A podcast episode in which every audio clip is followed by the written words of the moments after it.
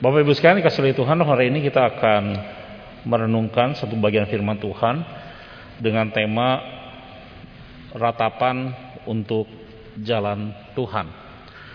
Saya akan mengajak kita membaca satu bagian firman Tuhan yaitu Mazmur 86 ayatnya yang ke-11 saja. Mazmur 86 uh, kita bisa baca seluruh ayat, tapi hari ini saya mengajak kita membaca satu ayat saja, ayat yang ke-11. Mazmur 86 ayat 11. Saya akan bacakan buat Bapak Ibu sekalian.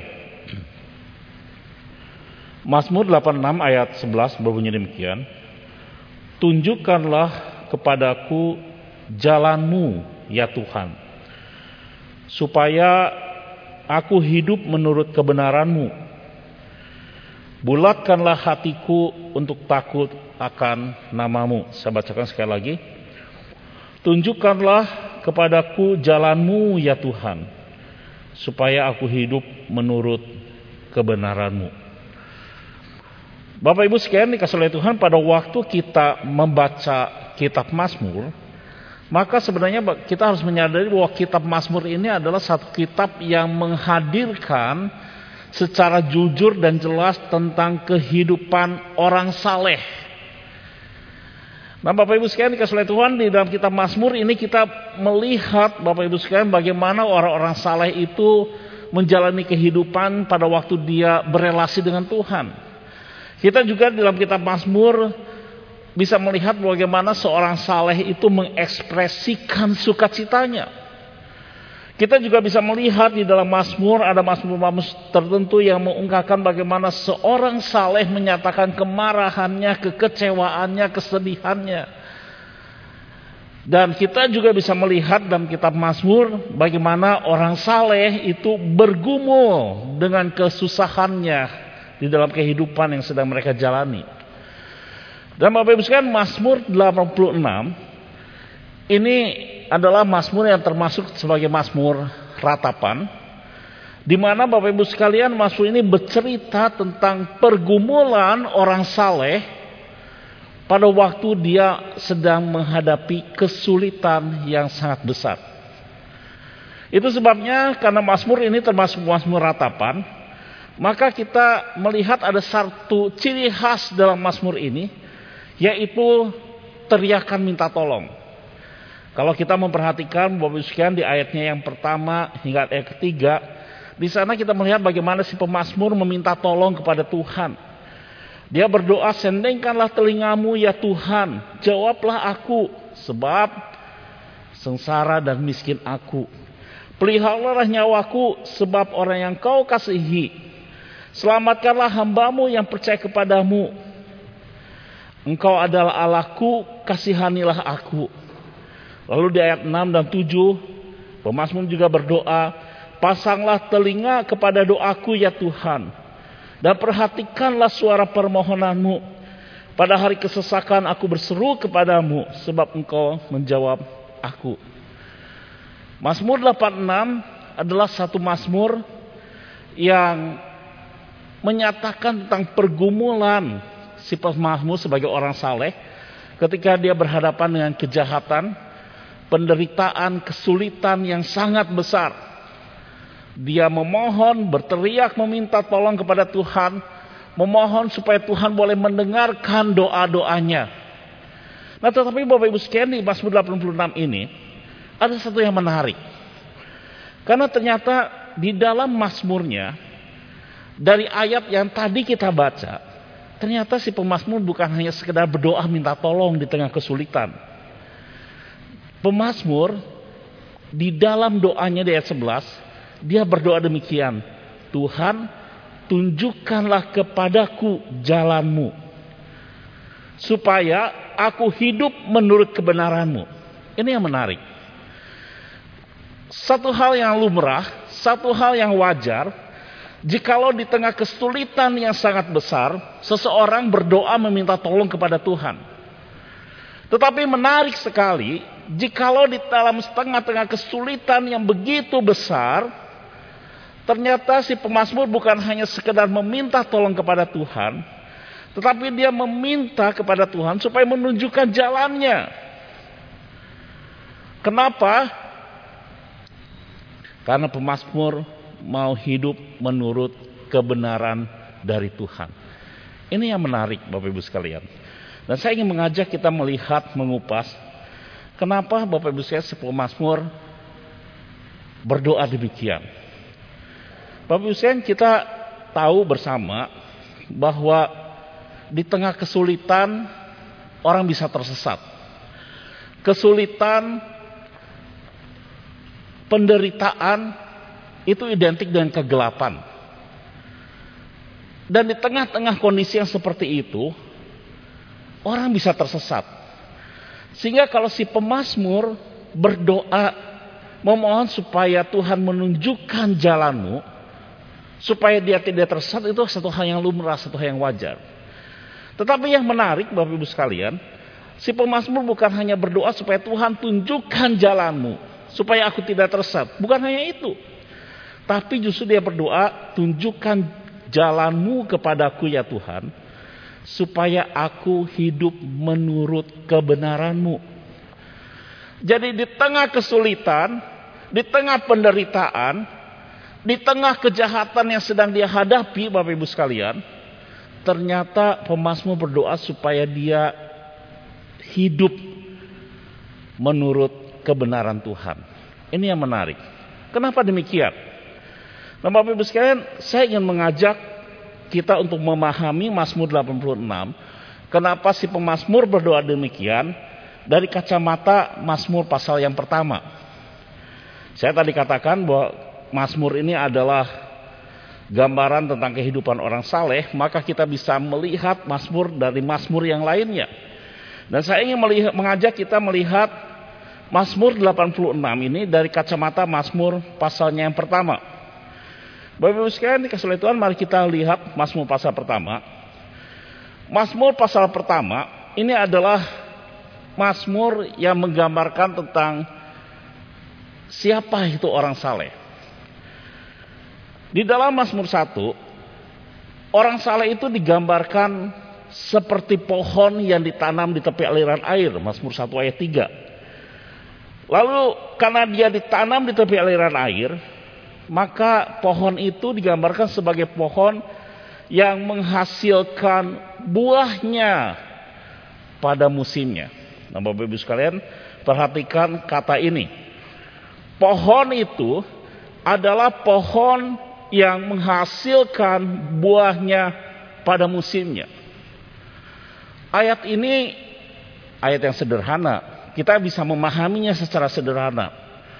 Memang pohon buah-buahan pasti berbuah pada musimnya. Pohon mangga berbuah pada musim mangga. Pohon durian berbuah pada musim durian. Jikalau bukan musimnya, dia tidak berbuah. Tetapi sebenarnya kata musimnya, kata musimnya ini, Bapak Ibu sebenarnya juga bisa diartikan demikian. Kata musim ini bisa diartikan sebagai waktu-waktu tertentu atau tepat pada waktunya. Jadi kita bisa menerjemahkan ayat ini bahwa orang yang saleh itu seperti pohon yang bisa menghasilkan buah pada waktu-waktu tertentu atau tepat pada waktunya. Nah Bapak Ibu saya kita harus pahami bahwa Mazmur pasal 1 atau kebanyakan perjanjian lama Bapak Ibu saya, konteksnya adalah kondisi musim, kondisi cuaca di Timur Tengah. Di Timur Tengah Bapak Ibu sekalian, tidak setiap pohon bisa menghasilkan buah sepanjang waktu. Karena di mus di Timur Tengah kita tahu cuacanya sangat panas. Ada saat-saat di mana musim kering pohon tidak bisa berbuah. Nah Bapak Ibu sekalian ketika si pemazmur menggambarkan orang saleh itu seperti pohon. Konteksnya adalah ini. Pemazmur menggambarkan bahwa orang saleh itu bisa berbuah di saat masa-masa kering. Atau orang saleh itu seperti pohon yang bisa berbuah walaupun di masa-masa dia seharusnya tidak berbuah. Di saat-saat tertentu ketika dia dibutuhkan berbuah, dia akan berbuah. Itulah kehidupan orang saleh. Nah Bapak Ibu sekalian, kenapa bisa demikian? Tentu bukan karena pohonnya yang hebat, bukan karena pohonnya yang baik, tetapi karena pohon ini ditanam di tepi aliran air. Pohon ini dekat dengan sumber kekuatan, dekat dengan sumber kehidupan. Artinya begini, pemazmur di dalam Mazmur 1 menggambarkan bahwa orang saleh adalah orang yang punya kemampuan untuk menjaga kehidupan rohaninya tetap baik atau untuk membuat kehidupan rohaninya tetap hidup walaupun di masa-masa sulit. Itulah Mazmur 1. Mazmur 1 sekali lagi memberikan gambaran bahwa orang saleh adalah orang-orang yang punya kemampuan untuk tetap menjaga kehidupan rohaninya tetap baik walaupun di masa-masa sulit. Kenapa demikian? Sekali lagi, ini bukan karena pribadi si orang salehnya itu. Tetapi karena orang saleh adalah orang yang hidup dekat dengan sumber kekuatan. Yaitu kebenaran Tuhan. Jadi karena dia dekat dengan kebenaran Tuhan. Dia adalah orang yang mampu bertahan. Mampu menjaga kehidupan rohaninya. Walaupun dia sedang menghadapi masa-masa kering dalam kehidupannya. Masa-masa yang sulit. Nah sekarang mari kita kembali ke Mazmur 86. Bapak Ibu sekalian, tadi di Mazmur 86 ayat 11, pemazmur berdoa demikian. Tuhan tunjukkanlah kepadaku jalanmu, supaya aku hidup menurut kebenaranmu. Kalau kita melihat dari kacamata Mazmur pasal 1, kenapa si pemazmur berdoa demikian ketika dia sedang menghadapi penderitaan yang besar? Kenapa dia meminta supaya dia bisa hidup menurut kebenarannya, kebenaran Tuhan, ketika dia sedang menghadapi penderitaan yang sangat besar. Karena tadi si pemasmu meyakini kebenaran Tuhan itu adalah sumber kekuatan. Kebenaran Tuhan itulah yang membuat kehidupan rohaninya, kesalehannya di hadapan Tuhan tetap terjaga. Si pemasmu menyadari kelemahannya, Si pemazmur tahu bahwa sebagai manusia pada waktu dia sedang berhadapan dengan kesulitan, dia bisa tersesat. Dia bisa tergoncang imannya. Itu sebabnya dia memohon kepada Tuhan, Tuhan tunjukkan jalanmu. Supaya aku hidup menurut kebenaranmu. Kenapa? Karena dia mau di tengah kesulitan yang sedang dihadapi. Dia tetap bisa menjaga kehidupan rohaninya dia bisa tetap menjaga kesalehannya, imannya di hadapan Tuhan. Karena kesulitan itu adalah kegelapan yang bisa membuat seseorang tersesat. Bapak Ibu sekalian dikasih oleh Tuhan, saya pikir bukan hanya kesulitan. Kalau kita mengambil contoh yang sederhana, jikalau kita sedang menghadapi kondisi yang mungkin sederhana, kecil, tetapi kondisi itu tidak sesuai dengan apa yang kita harapkan. Bukankah sering kali kita ngomel, mengeluh, berkeluh kesah, menyalahkan keadaan, menyalahkan kiri dan kanan. Sami contoh. Waktu masa remaja saya, Bapak Ibu di kota Bandung, saya pernah disuruh pergi untuk mengantar sesuatu ke sebuah gereja. Waktu itu saya pergi dengan sukacita naik motor. Pergi agak jauh Bapak Ibu sekalian dari ini karena gerejanya ada di pinggiran kota Bandung. Pergi agak jauh naik motor mengantar sesuatu ke gereja. Dan saya berhasil mengantar ke gereja tersebut. Tetapi masalahnya pada waktu saya pulang dari gereja tersebut, masih jauh dari rumah, turun hujan. Pada saat itu Bapak Ibu sekalian di kota Bandung dingin. Kalau hujan pasti lebih dingin. Tapi saya harus menerobos pulang, menerobos hujan. Tapi tidak saya sangka, di depan saya jalanan banjir. Motor saya terlanjur masuk, lalu mogok.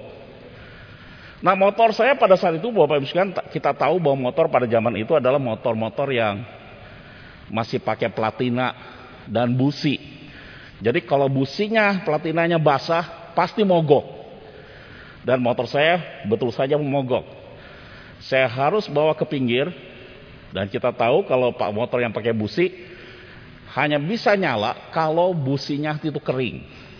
Jadi di tengah hujan di tengah banjir, saya harus ke pinggir dan saya harus menunggu businya kering. Saya menggosok-gosok pakai hamplas, menunggu sampai kering. Nah, di tengah-tengah menunggu itu, hati saya mulai ngomel. Lalu saya berkata-kata dalam hati demikian. Aduh, kenapa ya? Saya ini sudah berbuat baik. Saya sudah menolong orang untuk mengantarkan sesuatu ke gereja saya sudah berbuat baik, tetapi kenapa ada hujan, banjir, motor saya mogok, saya kedinginan di situ. Kok rasanya hidup ini tidak adil? Kita berbuat baik, tapi mengalami kesulitan. Bapak Ibu sekalian mengerti? Motor mogok, kehujanan, kedinginan, itu perkara kecil karena tidak berkaitan dengan hidup dan mati seseorang. Tetapi perkara kecil itu karena dianggap tidak sesuai dengan apa yang sedang kita lakukan yaitu kebaikan, kita ngomel. Kita menyalahkan kiri dan kanan. Kita menyalahkan kondisi. Kita menyalahkan bahwa dunia ini tidak adil. Kenapa orang baik mengalami kesulitan? Itu perkara kecil Bapak Ibu sekalian. Apalagi yang kalau kita sedang hadapi perkara yang besar. Si pemazmur dalam Mazmur 86 dia sedang menghadapi perkara yang besar Bapak Ibu sekalian. Hidupnya terancam. Dia sedang mengalami depresi yang cukup berat Bapak Ibu sekalian. Tekanan yang cukup berat di dalam kehidupannya. Sehingga dia berteriak minta tolong kepada Tuhan.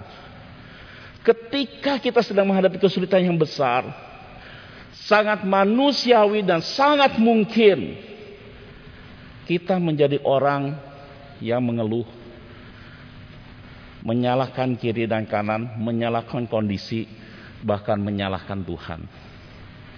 Kita bisa menjadi orang yang tergoncang imannya, tersesat di tengah-tengah kegelapan. Bapak Ibu sekalian kasih oleh Tuhan hari ini di seluruh dunia kita sedang menghadapi kesulitan yang besar. Apa yang sedang kita hadapi ini bukan perkara kecil, besar. Entah berapa banyak di antara kita Bapak Ibu yang sedang mengalami kondisi-kondisi sulit di tengah pandemi ini. Entah berapa banyak di antara kita Bapak Ibu yang sedang mengalami kesedihan di tengah kondisi ini. Entah berapa banyak Bapak Ibu di antara kita yang kehilangan orang-orang yang kita kasihi di tengah-tengah kesulitan ini. Perkara yang kita hadapi ini besar.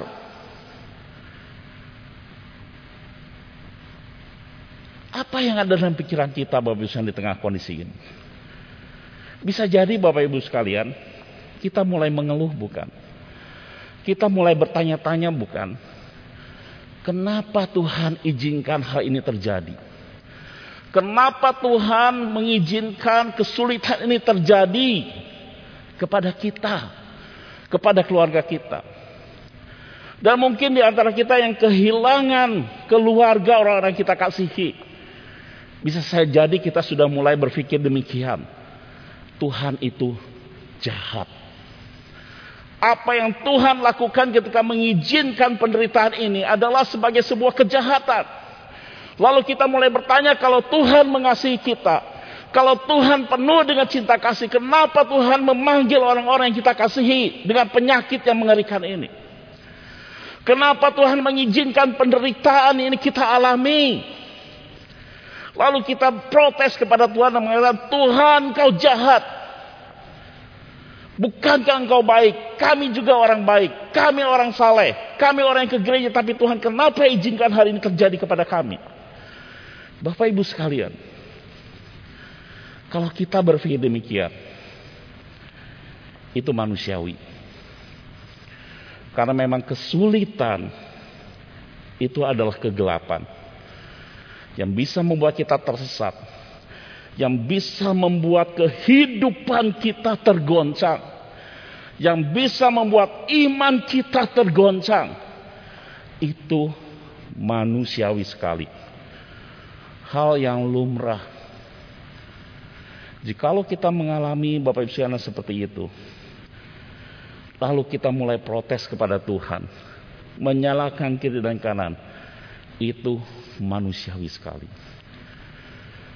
Bapak karena kita sangat mungkin di tengah kesulitan mengalami hal seperti itu. Maka si pemazmur sebagai manusia yang biasa juga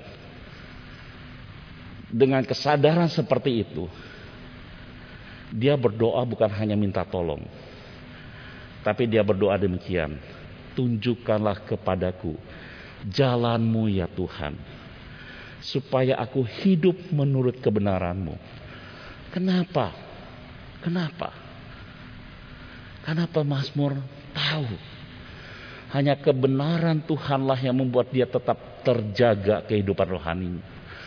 Pemasmur tahu bahwa dia sangat mungkin tersesat. Pemasmur tahu bahwa dia sangat mungkin tergoncang imannya di tengah kesulitan yang besar ini. Tetapi dia juga tahu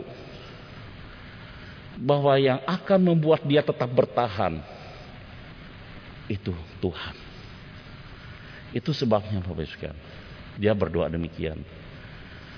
Dia tahu dia mengalami sulitan, dia tahu bisa tergoncang, dia tahu butuh kekuatan. Itu sebabnya dia berdoa, Tuhan tunjukkan jalanmu supaya aku hidup menurut kebenaranmu. Karena dia tahu hanya kebenaran Tuhanlah yang bisa membuat kakinya tidak goyah. Yang bisa membuat hatinya tetap tertuju kepada Tuhan yang bisa membuat matanya menerobos kesulitan melihat rancangan Tuhan yang indah di depan. Hanya kebenaran Tuhan yang bisa membuat hidupnya tetap terjaga. Yang hanya kebenaran Tuhanlah yang membuat tetap kehidupan rohaninya menghasilkan buah di tengah-tengah kesulitan. Itu sebenarnya Bapak Ibu sekalian dikasih oleh Tuhan. Mari